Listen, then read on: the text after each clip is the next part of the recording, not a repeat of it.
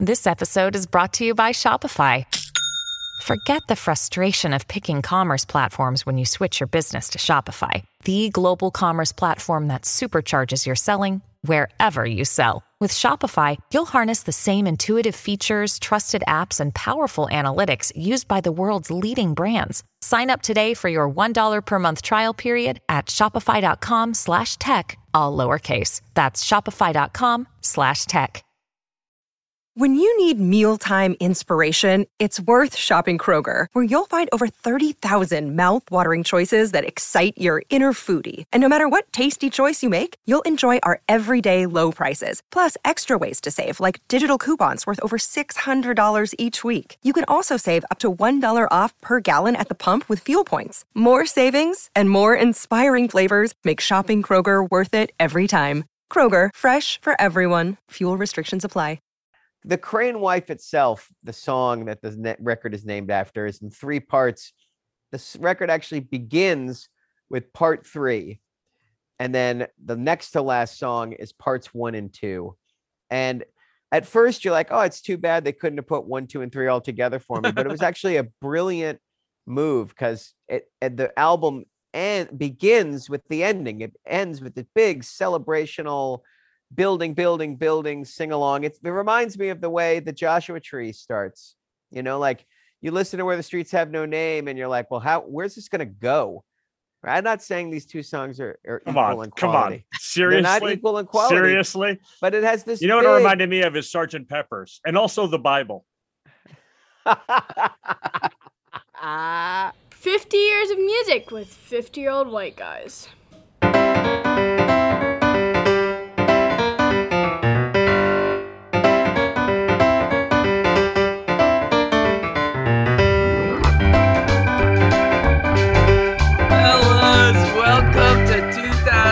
2006. You know what we haven't done in a while? We haven't done a weather check. Oh. Ben Martin, 50 year old white guys love weather. for I'll, sure. I'll, I'll give you a hint. I'll give you a hint. My knee's a little achy. Oh, we got rain in California, Jeff Simons. We do indeed. A little unexpected late March uh thunderstorm. It's Oh great. dear, oh dear. Ben Barton. Timmy, I imagine Asheville follows Knoxville in the late spring cold snap, Yes. which, by the way, uh, are you a fan or anti? I, I I like it. You know, it's bright, sunny skies. I'm okay. We have a mosquito problem what at the already? Barton Kincannon mansion. And so, the, the mayoral. yeah, totally. And I'm too cheap to pay for exterminator, so I need that late spring freeze. Like when the hard freeze happens, I'm like, die, die, mosquitoes. I love it. Well, welcome to 50 years of music with 50 year old white guys. We're all we're all 52 now, right? Uh yeah, I think I am. Yeah, nice job. All right, so Thank we're you. we made it this far. Um, and we're exploring the music of 2006 on the Electrocast podcast network. We're at the stage of our podcast, gentlemen, where I can't clearly remember what we've covered uh, in the previous years. Very much a 50-year-old white guy. Uh So I By the way, super that, too. professional, Tim. Yeah. That's a good sign. Right. oh, I'm up front with my audience. I went over 2006. I'm like, gosh, I think I talked about that. Did we talk about Steve Irwin? It feels like something we would have talked about. Have we talked about Steve Irwin? is he the crocodile guy? Yes, from Australia. He dies in 2006. And he's eaten by a crocodile, is he not? He is not. The question Oh. was going to be this is good, unless we actually did cover it and then it's bad. what creature did Steve Irwin succumb to? That's a great question. Am I confusing the crocodile death with the grizzly man death? Because the kid who Oh, hung yeah. out with the grizzly Oh, bears was awful. definitely got eaten by a grizzly bear, right? He did. That was bad. I oh, I don't know what year. I'll have to check. I year- tell that story every year in Torts 2. Why is that a tort case? In Torts 2, we cover uh, strict liability for owning a wild animal. And I try and explain to the students why it's a bad idea to own a wild animal. And I Okay. always point them to that movie, which is like 45 minutes of this dumb hippie being like, Grizzly bears are beautiful, man. Who could be angry at these beautiful animals? Look how nice they are. He's eating a salmon out of my hand. And I'm like, dude, what do you, what do you, what do you, what do you, and he just gets eaten. Oh, That's the end of the movie. Spoiler alert. You know what's funny? That Richard Thompson is one of my favorite musicians. Did the did the soundtrack for that, what? and I always wanted the last song to be like do do do do do do like it's just like him like yanking his hands off the, the Oh my guitar. God. Well, I dude, would they- give him a thousand dollars if he did that live. Like, here's my theme from Grizzly Man. Do do do do do do do blah blah blah blah blah. it's a fantastic movie. It's a Werner Herzog movie, and um, they do not have video of the guy getting eaten, but they have audio of it, and they've Yeah. never released it. Like it's No. too, it's Yeah. too bad. I've met Oh, Werner Herzog. He's a fascinating guy. He made a movie about uh, the father of a kid that I taught and came and talked to Branson and like had lunch with a bunch of people. Like he's a dynamite uh, person to spend the day with. My favorite Werner Herzog story is from The Mandalorian. He plays the client in The Mandalorian, and so he's in a scene with the puppet that's Baby Yoda. So they do the scene, and at the end of the scene, they remove the puppet, and the produce the director say, "Okay, now we're going to do it against a green screen so that we can zoom in the puppet if we don't like the way it looked with the physical puppet." And Herzog goes, "I will not do this. You will use the puppet shot. You are cowards, cowards. You know not what you have. That puppet is magic. No green screen." Isn't that amazing? And by the way, couldn't have been more right. Like that Oh puppet is freaking gold. Yep. this this podcast has gone off the rails so yes, dramatically. already. Sorry, I apologize. It was a stingray. Oh, that's right. How do you We die had- by stingray? He asked us a question. And we we somehow got into an impassioned defense It was a sting. of the little Yoda puppet. Um, all right. Well, let's go. I think our audience is now ready. They're wondering what was the album most appreciated by the Grammy voters in 2006. It's the Grammy winner. Taking the Long Way by the Dixie Chicks.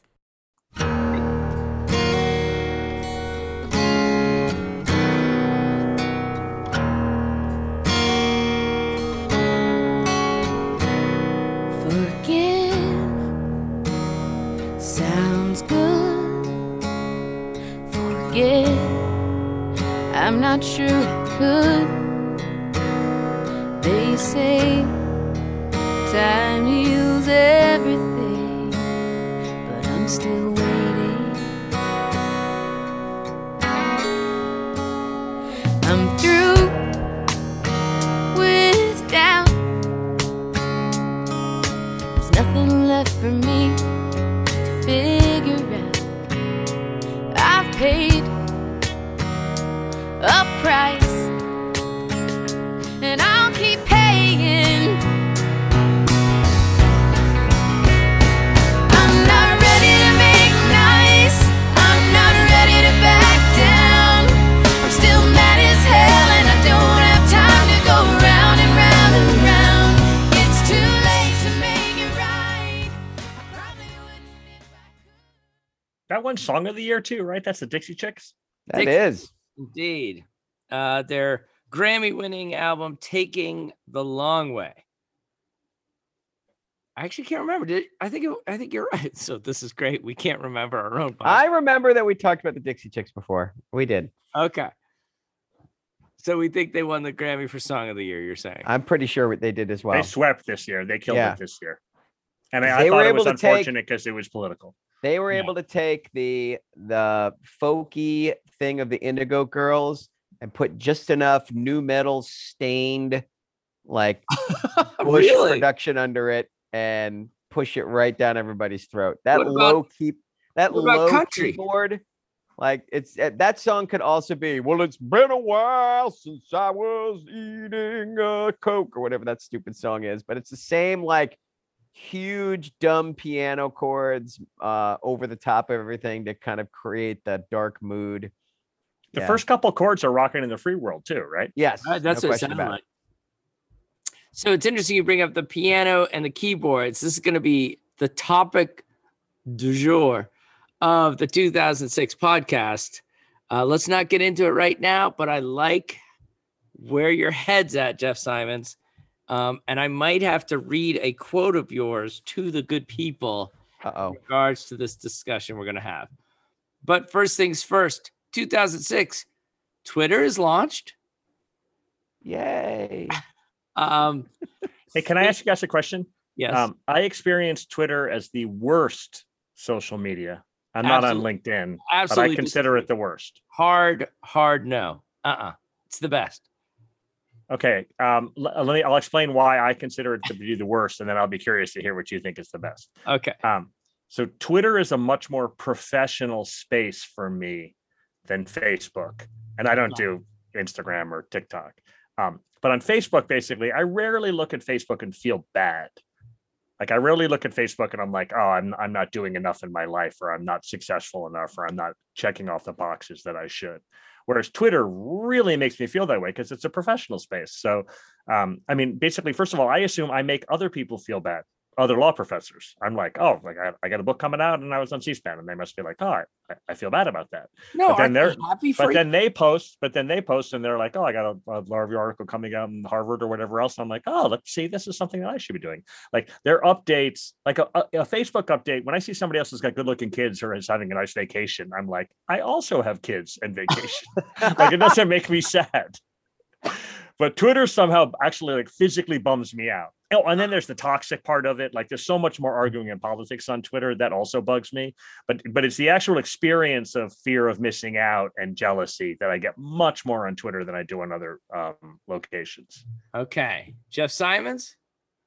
Oh, I like Instagram. Instagram's the happy spot. Like it's just pictures usually, and uh, people like their Sunday, or people are looking at a nice view, or they like a record and they put a picture of the person up. I find Instagram to be like the place where everybody's just agreed to be like, here's a thing I'm looking at now that doesn't make me sad, and other people like it. Um, I don't get, I don't see nearly the same vitriol on uh, Twitter and and I'm inundated on Facebook because I I I basically just see the funny things that my friends say. Like it's a pretty happy space for me. Like I don't I don't experience very much politics stuff because I learned how to game the algorithm a little bit and I don't like anything that isn't you know Yeah, I think that's pretty key. pretty uh Curating pretty pretty uh neutral so uh yeah so i guess i'd rank them instagram facebook twitter because i find twitter like i can't keep up with twitter like like I, I go away from twitter and i hit the like update and 775 different angry messages go flying by me just so i can find out what tim put up I, I I think um I think Twitter's got really funny people on it and and they know how to use it and they're they're hilarious. I also think um like really smart uh journalists um screenwriting Twitter is terrific. Uh black Twitter is terrific. Music Twitter is out of this world. Um and of course we on our Twitter feed follow podcast Twitter. Um so lots of insights there. And I just, you know, if there if there are nutcases out there, I just block, block, block. yeah I like And- your style, Timmy. I should yeah learn it's from good you. i also i find twitter uh professionally exhausting too because when i go on twitter i get send me your music links i'm making a podcast do you want a review and i'm just like ah so trolling my music on twitter like i could send my links to a thousand different Right, places yeah, every day and still feel like i hadn't done enough so i share a little bit of ben's professional exhaustion Right.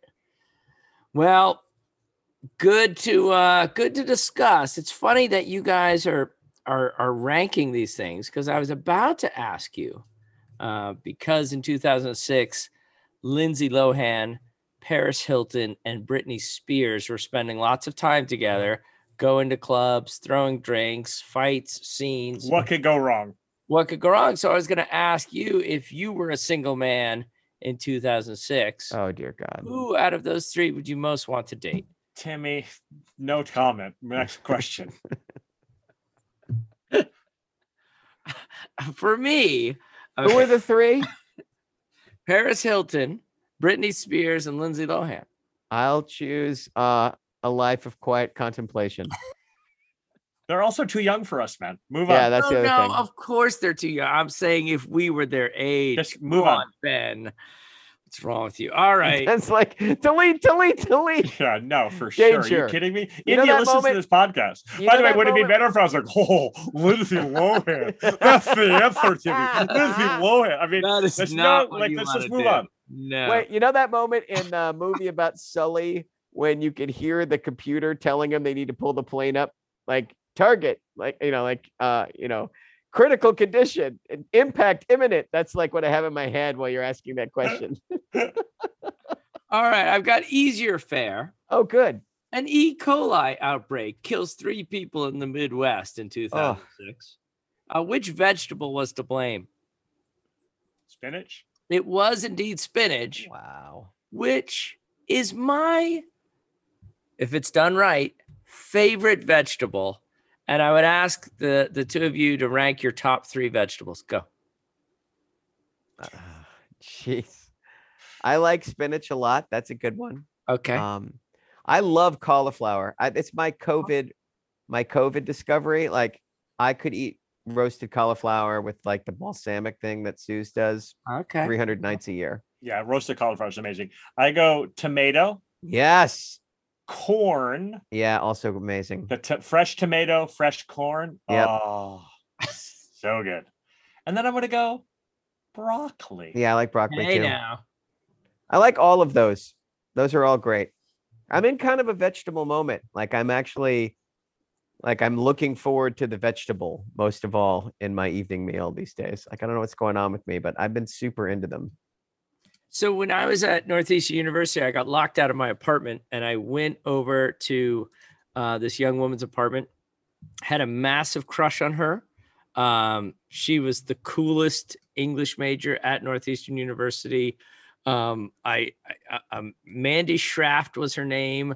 Uh, if she listens, hey, how's it going? Hi, But Mandy. anyways, she was nice enough to invite me in when I got locked out of my apartment, and she's like, "I'm just making dinner. Do you want some?" And I said, "That's so nice. Sure." A bowl of broccoli with a little bit of pasta, no sauce, no olive oil, nothing. Best meal of my life. I was like, "Oh yeah, let's go." I did you have to for- did you have to force that back like you were uh, like- you were on a television show? I was like, I've never seen this before. What is this that you put before me? I'll never forget the Tim, time I went a out. I went out with Tim and, and one of his brothers, and uh, ketchup was a little heavy for him. like, oh, this ketchup's a little spicy. It's like that was a real that was a real moment. Also, Tim, I like the dating strategy of locking yourself out of your I apartment. know. You're like, one way or another, I'm gonna have to meet a girl. That'll be it. I'm gonna lock myself out, and then I'll have to do it. Not my first rodeo. Ah, What significant? This is a really hard question.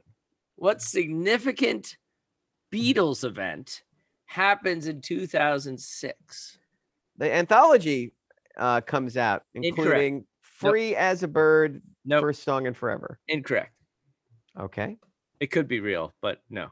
Oh, that's 1995, right? Sorry. Help us, Timmy. In 2006, Paul McCartney turns 64. He wrote we a still song. need him. Yes, I know. He wrote a song when he was 16 called When I'm 64. Time Passes, gentlemen. Time passes. That was a hard question. Uh, anyway, By the way, isn't that amazing? That was it. He turned 64 18 years ago, and people are paying a thousand dollars to see him in concert next month. Still, yeah. including right here in Knoxville, Tennessee. Yeah, man. Wow, He's got two nights in Oakland, and I can't afford the tickets. They went for they're going for so much. that's amazing. Uh, do you know who was Times Person of the Year in 2006? It No, was you Aw, when they put that little mirror cover on the uh, on the magazine. I wonder how that sold. You think people got excited and bought that so they I could think- go home and hold it up? I think Trump did. I think he framed a couple. All right. Moving right along. Let's get to the number one. Oh, wait. Oh, this is when we usually insert an ad. How about our advertisers lately, guys? Huh? I know. Boy, anyway, did they Timmy, do some. Go ahead. My dad asked me how he can change his comment to bad Well, hi. because he's super mad about the ads. Tell him to hang in there. We're trying to pay bills here. Come on. For sure. You think- also, like, uh, it sounds like they picked the right products. Isn't Volvo one of our advertisers? yes. And the official car of the 50 year old white guy, no question about it. I don't. I don't think that's actually their their ad slogan, but By the way, when do we get to read the copy? I want to be one of those podcasts that actually reads the cheesy copy. I want it. I mean, I'm excited to, to grow up to be those guys. yes, because that would be interesting to read in my Volvo. Oh, I, I was pretending we were doing a a read. All right, let's go. Another day is here, and you're ready for it. What to wear? Check. Breakfast, lunch, and dinner? Check. Planning for what's next and how to save for it? That's where Bank of America can help. For your financial to dos, Bank of America has experts ready to help get you closer to your goals. Get started at one of our local financial centers or 24-7 in our mobile banking app. Find a location near you at bankofamerica.com slash talk to us. What would you like the power to do? Mobile banking requires downloading the app and is only available for select devices. Message and data rates may apply. Bank of America and a member FDIC. I've got the number one selling album right here. It's the number one album. High School Musical, the soundtrack.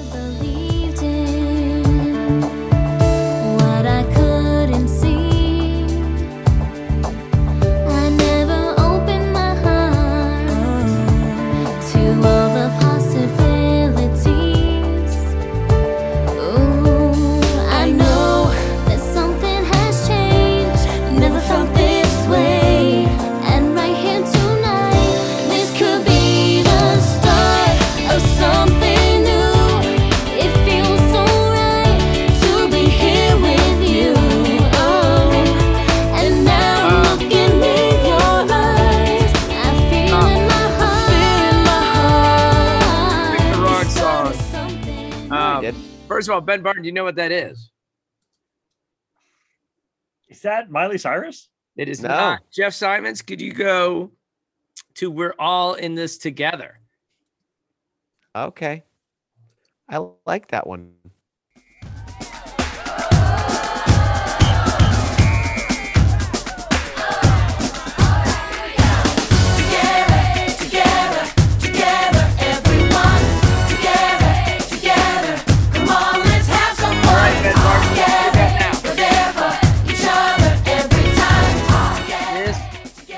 The, the closing tune, uh, recreated by the Asheville School faculty uh, in a song and dance number at the fall pep rally. uh, choreography by Kathy Liner Myers uh, and Tim Plain. Um, this is High School Musical, Ben Barton. You didn't watch this with the girls? Oh yeah. I didn't listen to this, but I did. I was forced to watch some of this. Yeah. This is the moment of the growl girl vocal that drives me crazy. There's nothing worse than like teaching 12 year old girls to do that, like when they're coming what? into a note. And this record's full of that kind of singing. It drives me absolutely up a wall crazy. I'm in a note now. All nasal front voice. Huh. Super, super over sexualized for uh, something called High School Musical. All but, right. I will. Um, but I digress. Let's uh let's move right along. Uh, I did not buy this album. Anyone else? No.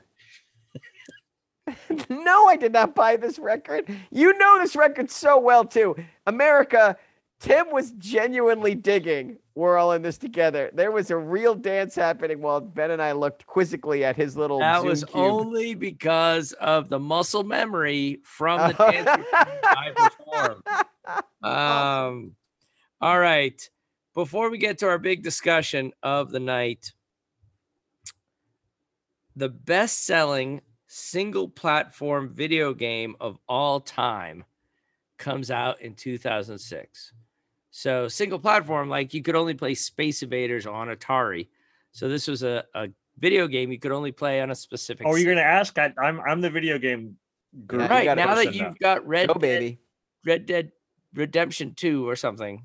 And Like- and by the way, I finished Red Dead 2 and now I'm on Red Dead 1. Okay. I went back to the to the first.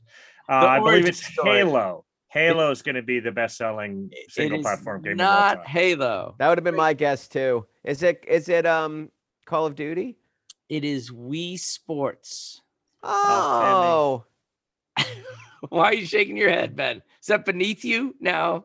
Now that you're Wii sh- Sports comes with a stupid machine, right? That like, do you have to buy Wii Sports? no, Uh, it came free with the machine. But that- I don't even see how that counts. No, I no. This was the second one. Wii, No, this Wii Sports came with the machine. Wii Summer Summer Games was the was the uh sequel. or Wii Island Resort Yeah, Olympics or something. I have a little Wii knowledge. I I will uh I'll admit. You have Susan Island- I Susan and I got so good at Wii tennis that we had to put the game away because we were putting Will to bed and then staying up till like 1.30 in the morning just, just going to the game. beating the shit out of each other in Wii tennis. Like both of our characters were like had like a thousand points of ability, and everything we did was like a thousand miles an hour and a trick shot, and like we like almost broke a glass and a plate and got- like two to lamps. Too much. Oh, we were so into it. Oh, that reminds me of my Tetris days. All right, gentlemen. In the first season, we did uh, top three vocalists, top three guitarists, top three bass players, top three drummers. We stayed away from the piano and we stayed away from keyboards uh, because one of us doesn't always appreciate that particular contribution to music. Um, if anyone feels comfortable speaking now, they may. So we're going to do top three uh, keyboard players. Is that what we're going to do? Do you want to? Yeah, sure. Let's do this thing. That's fine. Okay. Jeff, you go ahead and go first. you said that in the same way when a doctor's like, "It is time for your colonoscopy," and you're like, "Yeah, sure, let's do this." it's, it's the equal level of enthusiasm. All right, Jeff Uh, Simons, you have a top three. I don't know if I do. I Just really pick one and I'll pick one and we'll do, do this thing. Uh, he's just like you're like just shut up and pick a guy. I really like uh, the way David Sancious plays the piano. He's a side guy. He was in the E Street Band. He's the keyboard player on Born to Run. He then joined a whole bunch of other great bands in the 70s and 80s. He was in Sting's band. Ben and I saw him play in Sting's band together. Um, Okay. He's an incredibly tasteful guy. Never overplays. He he plays different kinds of chordings without getting too jazzy and annoying.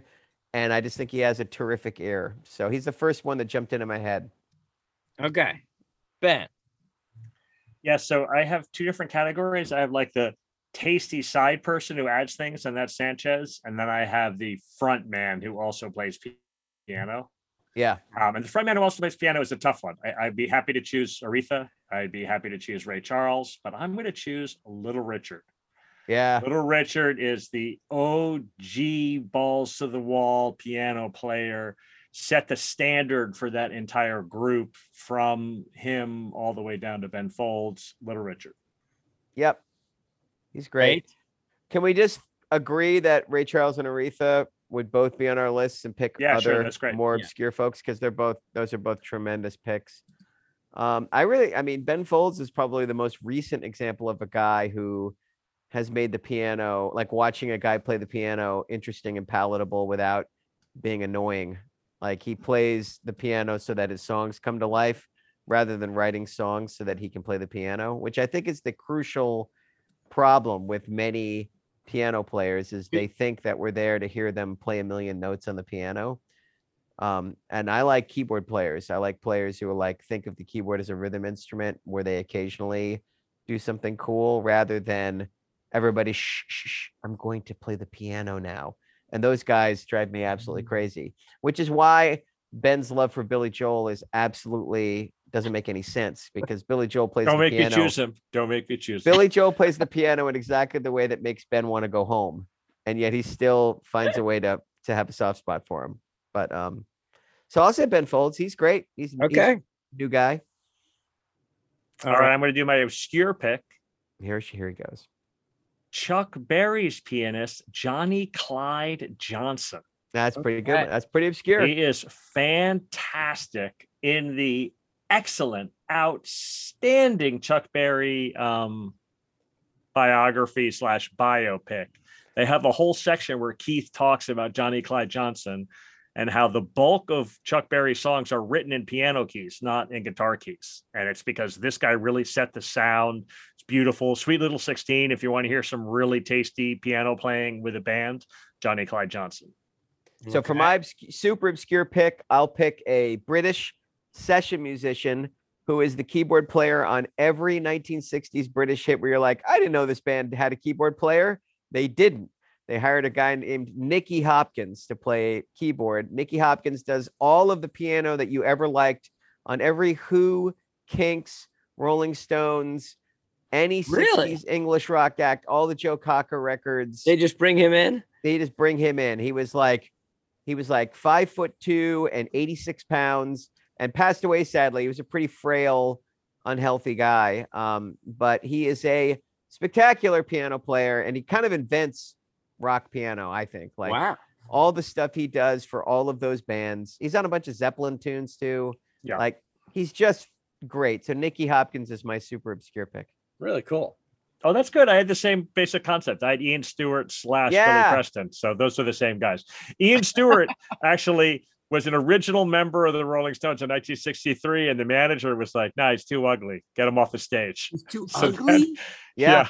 Then he became like a roadie, and he played piano with them when they needed to. Behind the And curtain. His one really, really, really big sort of star turn is Boogie with Stu on Physical Graffiti um, for Led Zeppelin. So it's like he came out from behind the Rolling Stones. and Was he that unattractive? I mean, we're talking about the Rolling Stones here. like, I mean, it's rough. It's it is tough. it is yeah that they looked at bill wyman and were like uh I Him, don't know. he's okay. Well, you need a bassist. You don't need a piano player. that's true All right. and i'll so- just throw some love at Benmont Tench who's uh, Oh, that's a a fantastic piano player in tom petty and the heartbreakers and has done a whole bunch of remarkably tasteful session work as well i Well, love benmont's playing so i've never as- heard benmont ever play a gig where he didn't play every note he played i was like ooh that's a good note i like that note he's really terrific So real quick, just so I can understand, uh, as we were exchanging texts, Jeff, if you don't mind me sharing, no no you said there are plenty of good keyboard players. They just don't play piano. That's when they suck. What is that? Well, that's what I was trying to say earlier. Like I I don't like I mean I don't like Yngwie Malmsteen because I don't like to listen to guys play scales. Like I want to hear I want to hear uh virtuoso play music and there's a lot of piano players for whom the whole point is and they just pull focus and they're they're a pain in the ass. Well, forget about forget about piano players for a second. Hold on, I actually pulled my two two of my least favorite keyboardists. But yeah, Oh, sure, yeah. this No, like- helps you out. because keyboardists are part of bands, and you're saying I don't like this band because of, of the way they use keyboards. Yeah. So example number one Okay. is the keyboardist who's added to fill in space slash sound. Reese Wynans, who joins Double Trouble behind Stevie Ray Oh. Vaughan on their mm. third record. All of that cheesy ass Stevie Ray gets B3. addicted to heroin, and it, by the way, it's super hard, super hard to be in a trio and be the world's greatest guitarist. Like that's very challenging. Just ask Jimi Hendrix about it. But um, Jimi Hendrix had the good taste to die before he added a keyboardist. Oh. Stevie Ray did not. He dragged this guy out. It's like just like that, like soupy, useless keyboard sound where uh, just fills up space. I hate that, but I don't hate that as much. I think Okay. it's Emerson, Lake, and Palmer. Yes. I think I find that to be the most offensive. Now, there's some ELP like in Yes, but Yes has other things going on. It's not just ELP. Um, and the really aggressive version of ELP is, of course, Europe, the final countdown, the Oh, final version of it. But when they're just doing that, they're like, you know what would be amazing if we had a horn section, but we replaced it with a Casio keyboard. That just grates on me. Yep. Okay. And I would That say the, the guy from Deep Purple is a great example of like Oh, how many more of those notes do I need to hear? Like it's like I like the song Hush a lot. And then uh and I kind of like the beginning of uh, Highway Star. And then it's like 14 minutes of Ian Lord going just playing like Oh the my God. same four organ notes forever. I just had a flashback from like the time before I really knew Ben. So this was this must have been at Breadloaf, Jeff, yeah. where you said something to the effect of my buddy Ben thinks that the doors are actually like a lounge act. Cheesy Lounge Act. That the greatest Ben made it Barton. big. That's One of the most Barton. eviscerating, accurate rips on a band of all time. Oh my gosh, that's come flooding back to my brain right in Yep, Ray. Manzarek. That's true, man. Some of those long meandering, like when the music's over, is just it's a that's a lot to take in. That cheesy keyboard sound for 12 and a half minutes. Woo! All right, good stuff. Well, I hope that when we get to my album pick, which features a piano, I'm keeping my fingers crossed that we're going to be okay with it. I, uh, but let's get to our three albums.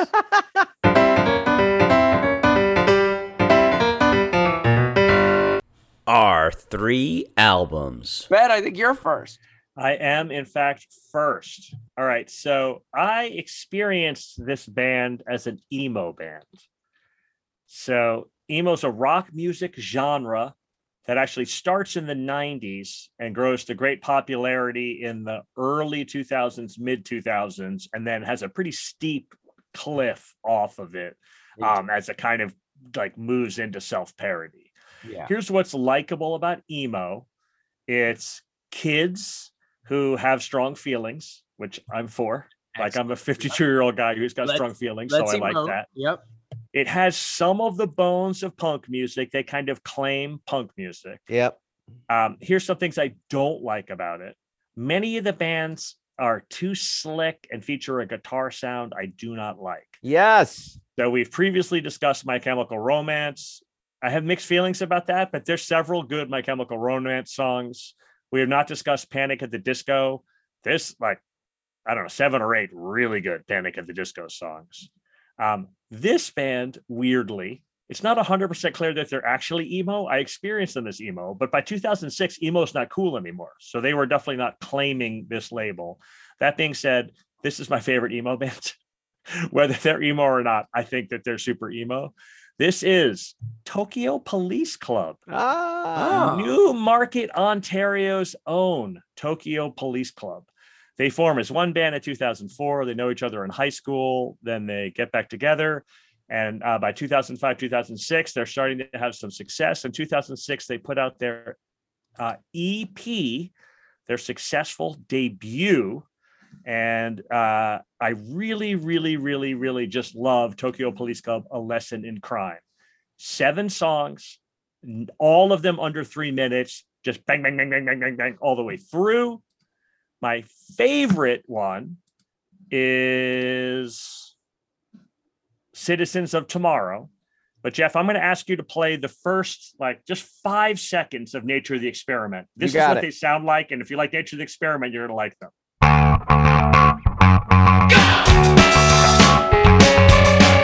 So that, it, it's like a super bass heavy right up front. The bassist is the singer and the songwriter too, so they got like a little police action to them.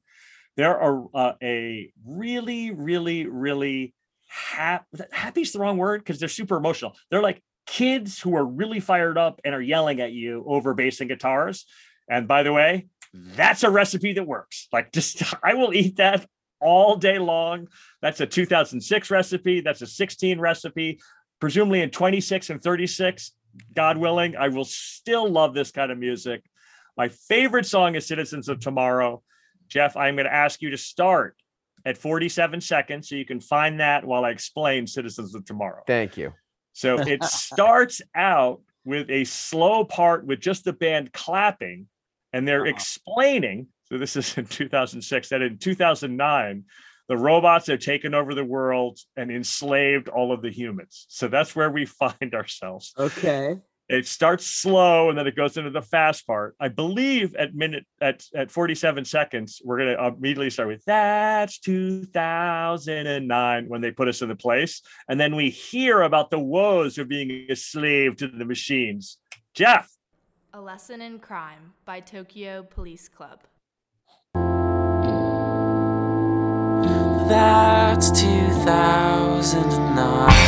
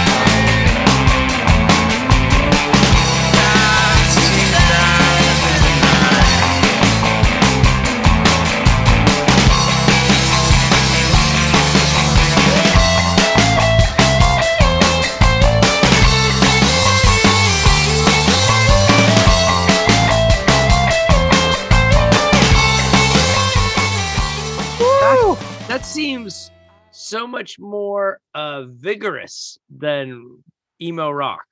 Oh no, there's a bunch of songs that are like that. Um, this Yeah. one, the thing that's really likable about this, in my so I like that it's bass first. Yeah, It Yeah. makes me really happy, and I, I really dig that guitar sound.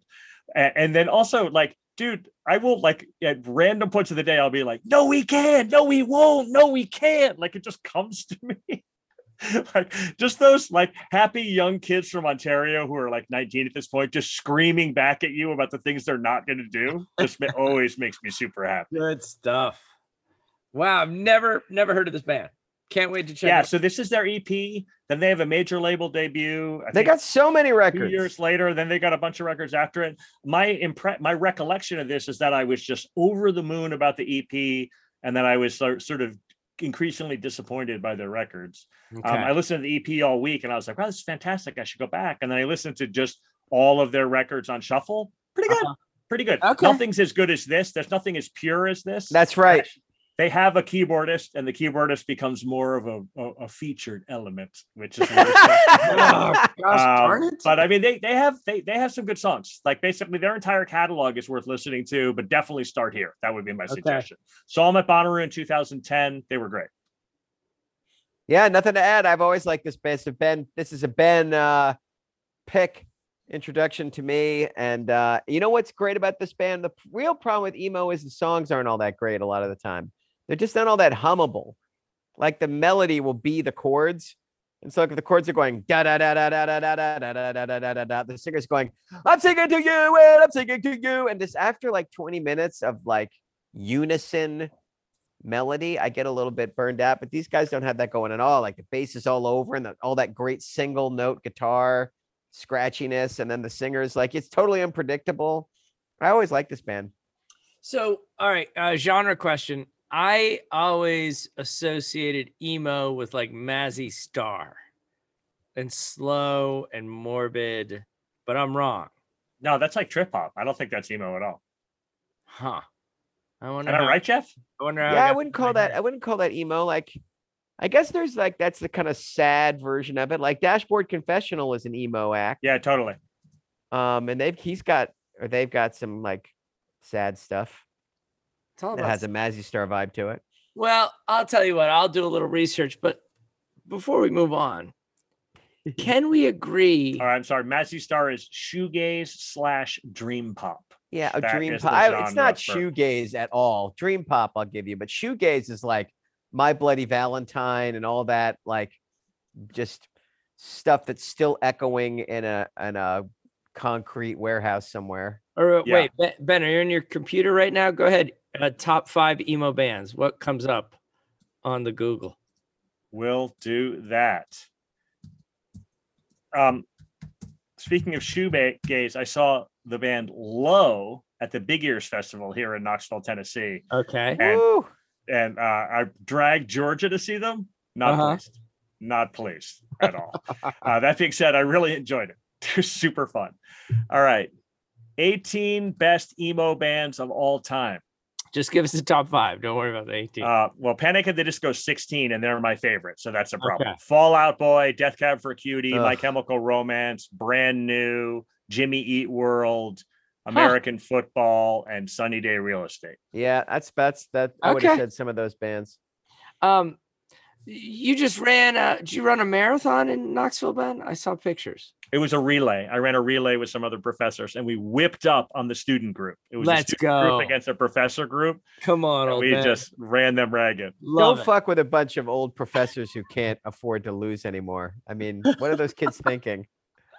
I hate to monopolize the time, but I will just go ahead and say so the, the woman who ran the first leg is Uh-huh. just a super nice person. And um, I volunteer at a homeless shelter every other week. And we I bring students with me and we with Uh-huh. them, we give them legal advice. Anyway, she's there. And she's like, Oh, I'm on the student team. And I'm like, Oh, what leg are you running? She's like, I'm running the first leg. I'm like, I'm running the first leg too. Uh-huh. She's like, Don't worry, I'm super slow. I'm I'm like, I haven't trained at all. I'm looking at 13, 14 minute miles. I might walk some of it. So I was like, ha ha ha. Anyhow, I run the first leg, I finish it, and she's freaking standing there. Like What? tortoise in the hairstyle. Like she's just completely done with it. And she looks not winded and like she's been there for like 10 minutes. I'm like, what the hell are you doing here? You said you were slow. So she's like, no, I, I ran really fast. I just happened to run eight minute miles today. I'm like, okay, fine. But they ran the marathon the day after the barrister's ball, which is they call it the law prom. And the second leg got super drunk and hungover and overslept. So even though the first woman whipped up on me, the second woman was 10 minutes late yes. to even meet her and run the marathon. So I was like, it's better to be slow and organized. There's a lesson in life. Yeah, there's a lesson right there. God, Good stuff. that's All a right. 50 year old guy lesson right there. Like, Yeah, you know, for sure. leave your keys where you can find them. Jeff Simons, over to you. 2006. 2006. Seems like seems like it was like something around 15 years ago. Uh, so my pick for 2006 was a very popular record with music nerds in 2006. It is the one record I truly love by this band. This is a band that uh, it took me a minute. And uh, what won me over was just the audacity of this record. So uh, the Decemberists are from Portland, Oregon. Look, Ben's so mad at me. Look how mad Ben is. I love this. Uh, they made uh, a couple of pretty good records for Kill Rock Stars, which is a, an indie label up there. Um, Colin Meloy is the songwriter, and I'll admit the Decemberists. Every the first three records, there's two or three songs where I'm like, this song is great. There is absolutely nothing I have negative to say about this song. The Sporting Life, 16 Military Wives. There's a bunch of great ones. There's also songs that annoy the hell out of me. And I found the whole thing a little precious. Like Meloy's voice is pretty stylized. There's a lot of moments that feel uh, very Portlandia, and I couldn't quite turn around on them. They got signed to Capitol Records, they made a major label debut, and I assumed that it would be like like we have been trained to think of major label debuts. It would be safe. Uh, it would be like their first two records, but all scrubbed squeaky clean in a fancy studio. And looking at the looking at the back cover, I noticed that on a 10 song record, two of the songs were 12 minutes long. And I am a guy who is intrigued by a band Not a problem. that wants to put out a 10 song record where two of the songs are epic in length. So because it was 2006, I took the record over to the listening booth. I fell for this record immediately like somebody dropped a safe on my head. It is so much better sounding than anything else in the December's catalog. It has a big, rich, gorgeous mix. The drums are huge and beautiful, and the bass is so big and dead center in an era where bass was invisible on records. Like this is the era when bass was meant to be felt but not heard. I played on a bunch of records in this era where I could have just like strummed the air randomly and I would have had the same impact on the record of the the sound of the record in the final mix. Mm. Not this record. Big, wide, beautiful mix and it's so full of attempts to swing for the fences. Like even the short rockers are really well put together, and the epic songs just do it for me. The Crane Wife itself, the song that the net record is named after, is in three parts. This record actually begins with part three, and then the next to last song is parts one and two. And at first, you're like, oh, it's too bad they couldn't have put one, two, and three all together for me. But it was actually a brilliant move because it and the album and begins with the ending. It ends with the big celebrational building, building, building, sing along. It, it reminds me of the way the Joshua Tree starts. You know, like you listen to where the streets have no name, and you're like, well, how? Where's this gonna go? I'm not saying these two songs are, are Come equal on, in come on. Seriously, They're not equal in quality. Seriously, but it has this. you know what it reminded me of is Sergeant Pepper's, and also the Bible.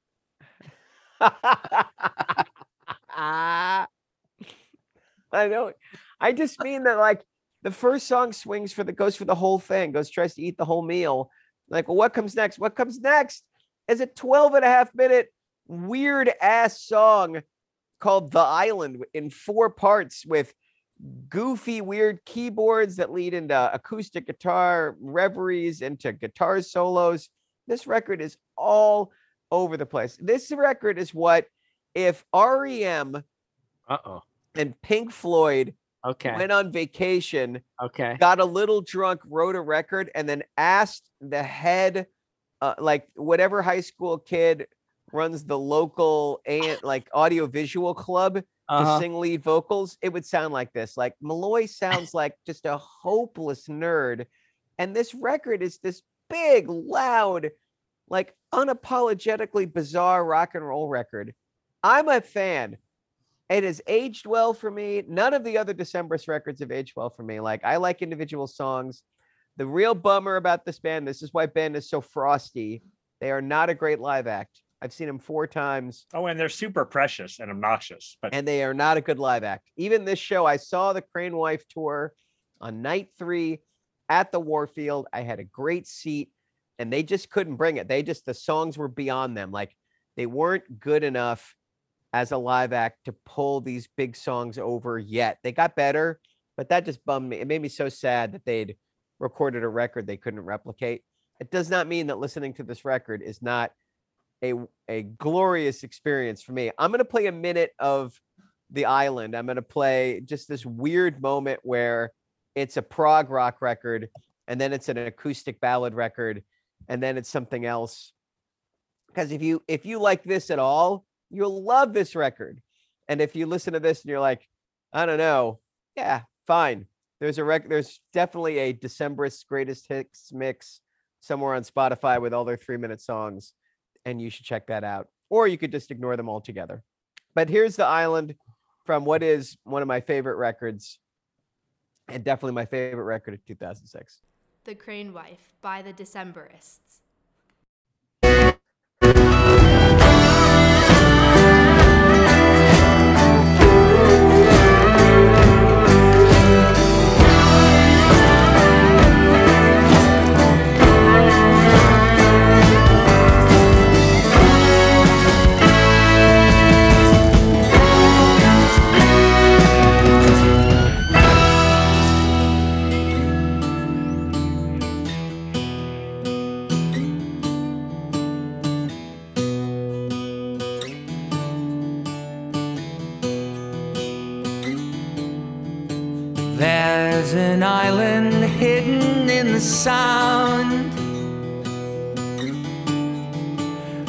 Lapping currents lay your boat to ground.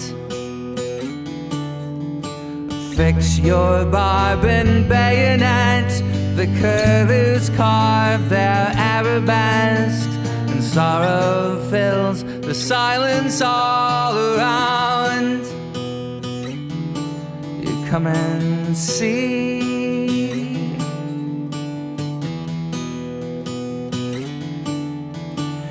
There's a harbor lost within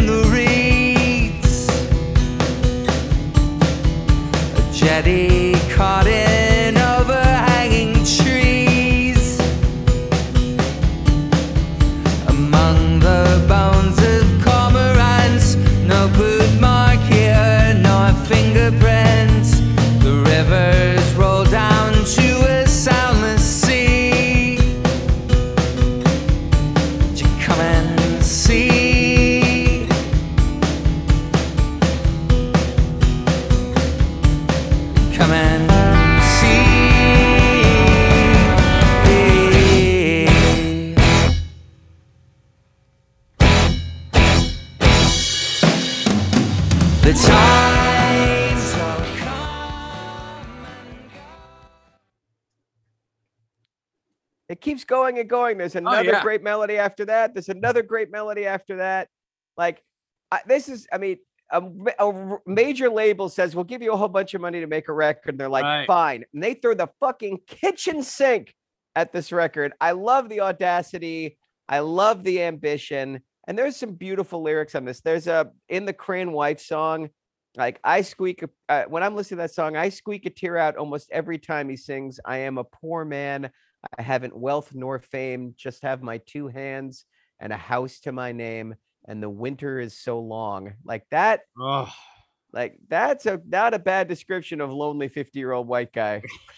like when his family's on Hey, vacation. man. fun fact: he has a degree in American Studies. You can feel it. You can Yeah. feel it. And not and that's not a compliment to many of his of his songs. He- This this guy uses the word cormorant more than anybody should ever. I think he's used the word cormorant in three different songs. I like cormorants too. They are very pretty birds, but good lord, man. So with all of Ben's inevitable, very accurate criticism of this record's uh Good faults, stuff. It's good the stuff. good stuff more than outweighs the bad stuff for me with the Alright. Crane wife. Go ahead, Ben. So I'm happy to admit that this is the best December's record. Um, the records after it bleed back to this record and ruined it for me. Yeah. Seeing them live That's interesting. ruined it for me. Yeah. This guy is a massive, gargantuan, inexplicably huge douchebag. Here's the list of his instruments, none of which he can properly play. Acoustic guitar, 12 string acoustic guitar, electric guitar, bouzouki, harmonica, and percussion. It's the bouzouki that gets me. It's the Yeah, bouzouki that's murdering. Wait, this where clown. where where does where is that listed? That's on Wikipedia. and by the way, Jeff, did you enjoy his EP where he covers Colin Meloy sings Sam Cooke? Oh, so. Did un- you think that was a good look for him? No. Where he was How like, about- you know who needs a refresh by a white American studies major from Missoula, Montana, is Sam Cooke. I, know, feel like bad. I have something to say about Sam Cooke. He like, also did a the worst. Morrissey. He did a Morrissey covers record, which is a little That's more fine. in his wheelhouse. could do that, that. would be so much That be better okay. than Sam. He's like, you know, you know who really needs to shine a light on that guy? The worst, the worst. Hey, you know he Um, didn't. He you know what didn't else cover- murdered him He for me? didn't cover Billie Holiday. So His there's- sister, Maile Meloy, Uh-oh. is a famous short story writer, and we did one of her short story books in um, book club. I think it's a 2009 collect. I looked it up. It's a 2009 collection, which I also despised. And the combination of this obnoxious, obnoxious family from Missoula, Montana, lecturing to me about how much smarter they are, while he strums along in the bouzouki, and she reads her her stories to me, out, out, Wow. hard out. Like Wow. it- there's just something so over the top and precious and studied and self-created and phony, like phony to the Phony. bone Whoa. about this band. Whoa. Oh, totally. It's all a complete act. It's a complete act. It's the worst. Um, all of that being said, this is not a band that I hated immediately. It took Right. a while, and I Yeah. try, and I gave them every opportunity. I've seen them live twice, Yeah. um, and I I really listened to this record at Jeff's behest, uh, and I just like it, it wore on me, and then All it right. wore on me, and then everything that happened afterwards wore on me worse. Can't stand them. This seems like a weird follow up question. Uh, what's your favorite Decemberist song? Who knows? I mean, it must be something on this one. I have no idea. I despise them though, so it's hard to say. Where have you seen them live? I saw them at Big Ears and at Bonnaroo. And I What's saw them that? at Bonnaroo with Ben, and I saw them twice in San Francisco, and maybe I've only seen them three times, but they they aren't good. They don't deliver as a live act. I've s- I Okay. mean they're oh they're a solid 0 for 3, and I'm pulling for them. I'm a guy who knows every word, every lyric, who wants it to be a good show. And by the way, And, it's uh, Meloy's fault, in my opinion. It, he's the star of it. He thinks that he can play. He can't play. There's a version of this that's really, really, really easy where he gets he gets studio people to surround him. He's got the money to do that. And they play the songs and he sings along with it. That would be fine. But that's not what he does. He's a real like he thinks like he he behaves as if he's Springsteen. Like he's out there like wandering around and talking to the people in the band. And the people in the band are like, dude, you suck. What are you doing talking to me? Go, go, go do your own thing. Oh man. Well, you know what's funny is I don't disagree with anything Ben said, right, exactly. Yeah. and I still like this. Re- That's how good this record is.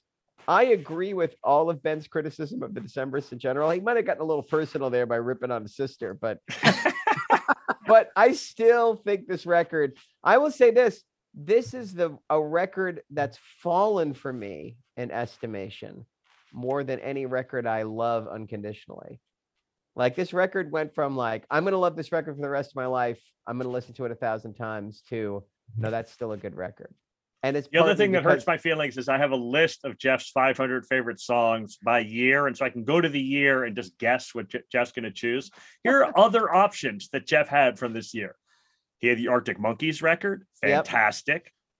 He had the Beth Orton record, Comfort of Strangers, awesome. awesome. He had Built to Spill, You in Reverse, tremendous. Definitely my favorite Built to Spill record. The Gnarls Barkley record, and out of left field, really, I like held out a little hope in my heart for Lily Allen, but no, I almost I thought we talked about Nope. Lily Allen. No, nope. was off lip. We get the. Decemberists. Lily Allen got talked about in season one, so I couldn't do it. I No, we love didn't that. talk about Lily. You didn't choose a Lily Allen song, did you? Somebody did. Somebody chose. Um, somebody chose. I thought you chose. Uh, our song from that record. I, I was. I was sure she was off limits, but we'll figure out a way to talk about Lily Wow. Allen at some point. All right. She's the best. All right, Well- Tim. Who's your keyboard? Uh, who's your keyboardist? Well, it's I just to follow up on the Decemberists, it's so fascinating to see um or, or to hear your different takes on the Decemberists when you both uh saw them live. Like you you both had the experience of seeing them live at Bonnaroo. That must have been really memorable for the two of you to see them. Is this a show that you were at with us as well? yes, Cindy? jackasses. I was there too. I was think- with you. This was the foundation of our podcast. In 2007, we three went to Bonnaroo together. We three saw the Decemberists together and were disappointed together. But I guess I'm not part of the cool crowd. Oh my I'm not god! the talent. That was good. I like it. Well done. Actually, that was so good. I actually feel a little bad. but I do remember uh, thinking how weird that that performance was, and then reading, um, like in Rolling Stone or something, Meloy talking about how they went out and did the the anti concert festival set to really throw people off. Like- jackass. Like it was like performance art to to just do a really Do you remember? Do you guys remember that they did that tour that where they did the shorts and the longs? They did two nights in every city, and the first night they did only songs that were four minutes and less, and the second night they only did their epic tracks. oh I missed So it. like, if you went to the longs night, they only did like seven songs, but it was two and a half hours because they did the Tain, these two long songs. I was meant for the stage, like all of their nine to 20 minute numbers. I thought like if Ben has to spend some time in purgatory, he'll have like backstage passes to the the- longs by the Decemberists. Oh no! Listen, first of all, it's clear what I'm going to listen to. It's Karn Evil Number Nine by Emerson, Lake and Palmer. They're just going to do that in a loop. That'll be it. All Welcome right. back, my friends. Well, let's wrap this podcast up with my take. Um, I'm gonna talk about boys and girls in America. I know we talk about uh, also. Oh, we saw the Hold Steady here uh, at Bonnaroo in 2007 together. And And- they were terrific. They were terrific, and their keyboardist slash piano player looks like he's from Sha Na, uh, but he's actually from the Hold Steady. Um, and I think he's terrific. And uh, hit us with uh, Stuck Between Stations, Jeff Simons. Yes, sir. Boys and Girls in America by The Hold Steady.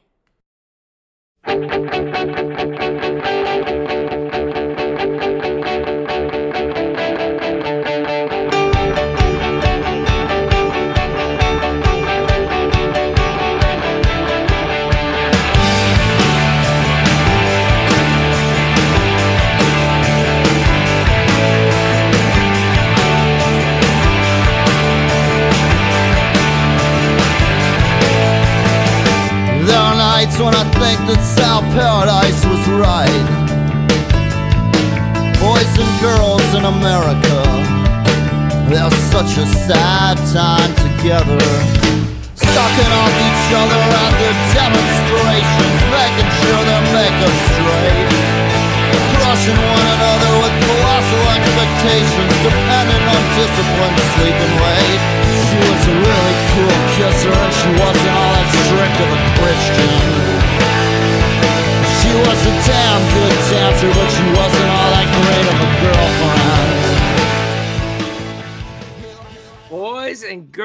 in America. What do you think of the piano on that track? Oh. That, that track is great. The, the I mean, piano's great. Very tasty. The way the piano comes in after Yeah, the totally. guitar. Oh, glorious. Awesome. Yeah, it's a very. He's got like a like. It's weirdly Springsteen-y. Oh, it's not Um, weirdly. It's like a total Roy Bittan homage. Oh yeah, it's no, but I mean, like everything Super except for the, the harder guitar parts are very, very Springsteen-y. And but it's a reboot on it because he tells the, the the same stories, you know, like me and Yeah. Crazy Janie making love Yep, in the yep. dirt, like, Yep. but it's like a new version of it with a lot more um party drugs, but just fantastic. I love. I mean, we've been through this before, but I freaking love this band.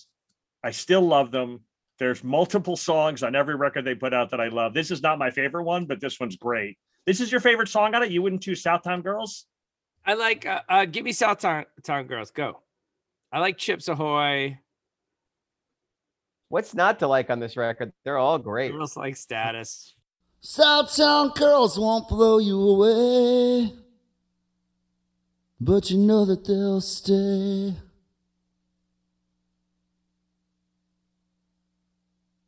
Southtown girls won't blow you away, but you know that they'll stay.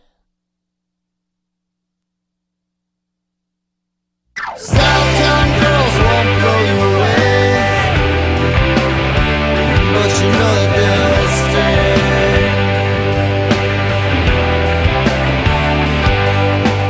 Southtown girls won't blow So you you'll both be happy to know that on the Japanese version of this CD, the Hold Steady does a cover of Bob Seger's Against the Wind. And we have that Oh, that's great. perfect- I have not heard that. I got to hear. it. perfect marriage of piano and Midwest storytelling coming together. Oh, it's glorious, glorious, I'll tell you.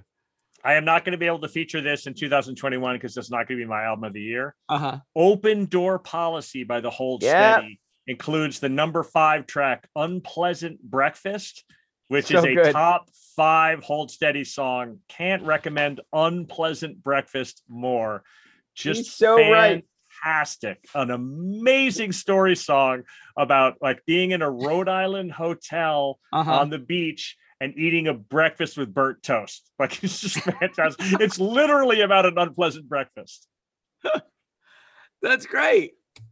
Combine that with uh what is the Wilco song? Sunday morning with Jane Smiley or something. We'll just put it all together. Like uh like a nice um jam. Songs right. of the week. Songs of the week mix. Monday through Sunday. There you That's go. I should do on our Twitter feed, right? Like send out a song of the week. Like every Monday at 10 a.m. song of the week. Every Friday, 10 a.m. video of the week. I should do this. Will you guys help Get, me? get it together, Totally. marketing department. Yeah, man. I'm happy to do that. I you. will speak to them. You know, ever since we introduced Casual Fridays, like things have been kind of slack. We're gonna tighten it up. All right, guys. Thank you Have a- guys. Have a great Hey, wait, week. we didn't even mention we're the worst. If you care about hearing something interesting, people, if you made it this far, then go over to C-SPAN and watch Mr. Benjamin Oh, yeah. Barton and the interview he gave on his upcoming book, The Credentialed Court. It is so good. The book is arriving at my house tomorrow. I'll have a Woo! full review for it for the next episode. The interview was terrific. Ben Ben just absolutely kicked ass for an tweeted hour on it out. C-SPAN. I tweeted out the interview, so check it out on our Twitter feed. Uh, the Credentialed Court. If you want to know anything about the Supreme Court, this is the book to buy. Who can argue? We've muted Ben. too kind, too so kind, he fellas. Really appreciate it. argue. it really was great. It was really like, you know, you know when you're watching an interview and uh it's your friend, and at first you're like, "Come on, friend, you could." do it." And I just he was so good after two minutes, I could just relax and watch it. And then I had this moment of like minute 38 where I'm like, "This guy's pretty fucking good." I'm He's like, oh pretty wait, smart. it's Ben. It's still Ben kicking ass and being so good at this. And um, you were so good, I forgot it was you for a second. It was. It's really excellent. Everyone, check it out. and later this year, Jeff, you've got your book coming out, The Credentialed Backcourt. Uh, Steph Curry Yes. and Klay Thompson. It's A history really- of all the great backcourts wonderful. in NBA history. That's right. All right, Hey, gentlemen. are you guys watching Winning Time on HBO by any chance? Are we How gonna is split- it? I haven't watched it. Oh, I, I'm very eager to discuss it with you when you've had a chance to watch it. All right, Okay. we'll do. This is all the right. Lakers show. Yeah. Yeah, yeah, yeah. Chick, Chick Hearn, Spencer. All yes, right. Chick Hearn is is is a uh, plays a small but hilarious part. I mean, far. he's perfect. Perfect. Yeah. All right, guys. Talk to you later. Well done, Thanks, fellas. Bye Later. bye. Have you ever wondered what actually happens in Congress every day? Stay informed on Capitol Hill's daily happenings with a concise, factual summary of the Senate and House of Representatives activities from the previous session, free from bias, on the Congressional Record Daily Digest podcast. Subscribe on your favorite podcast platform and discover the process from the heart of U.S. politics. The Congressional Record Daily Digest, an Electricast production.